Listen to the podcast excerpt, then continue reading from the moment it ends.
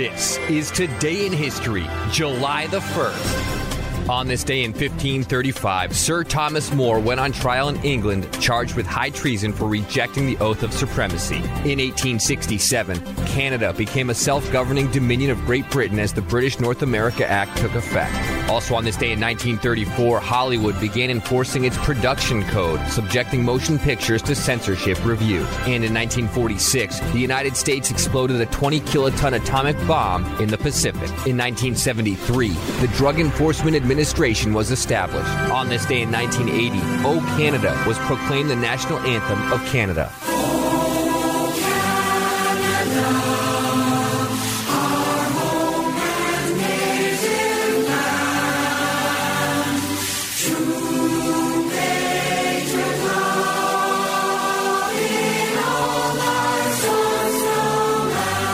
This day in 2002, the world's first permanent war crimes tribunal, the International Criminal Court, came into existence. Also in 2002, a Russian passenger jet collided with a cargo plane over southern Germany, killing all 69 people, including 45 schoolchildren on the Russian plane and the cargo jet pilot. And on this day in 1979, the first Sony Walkman hits the shelves.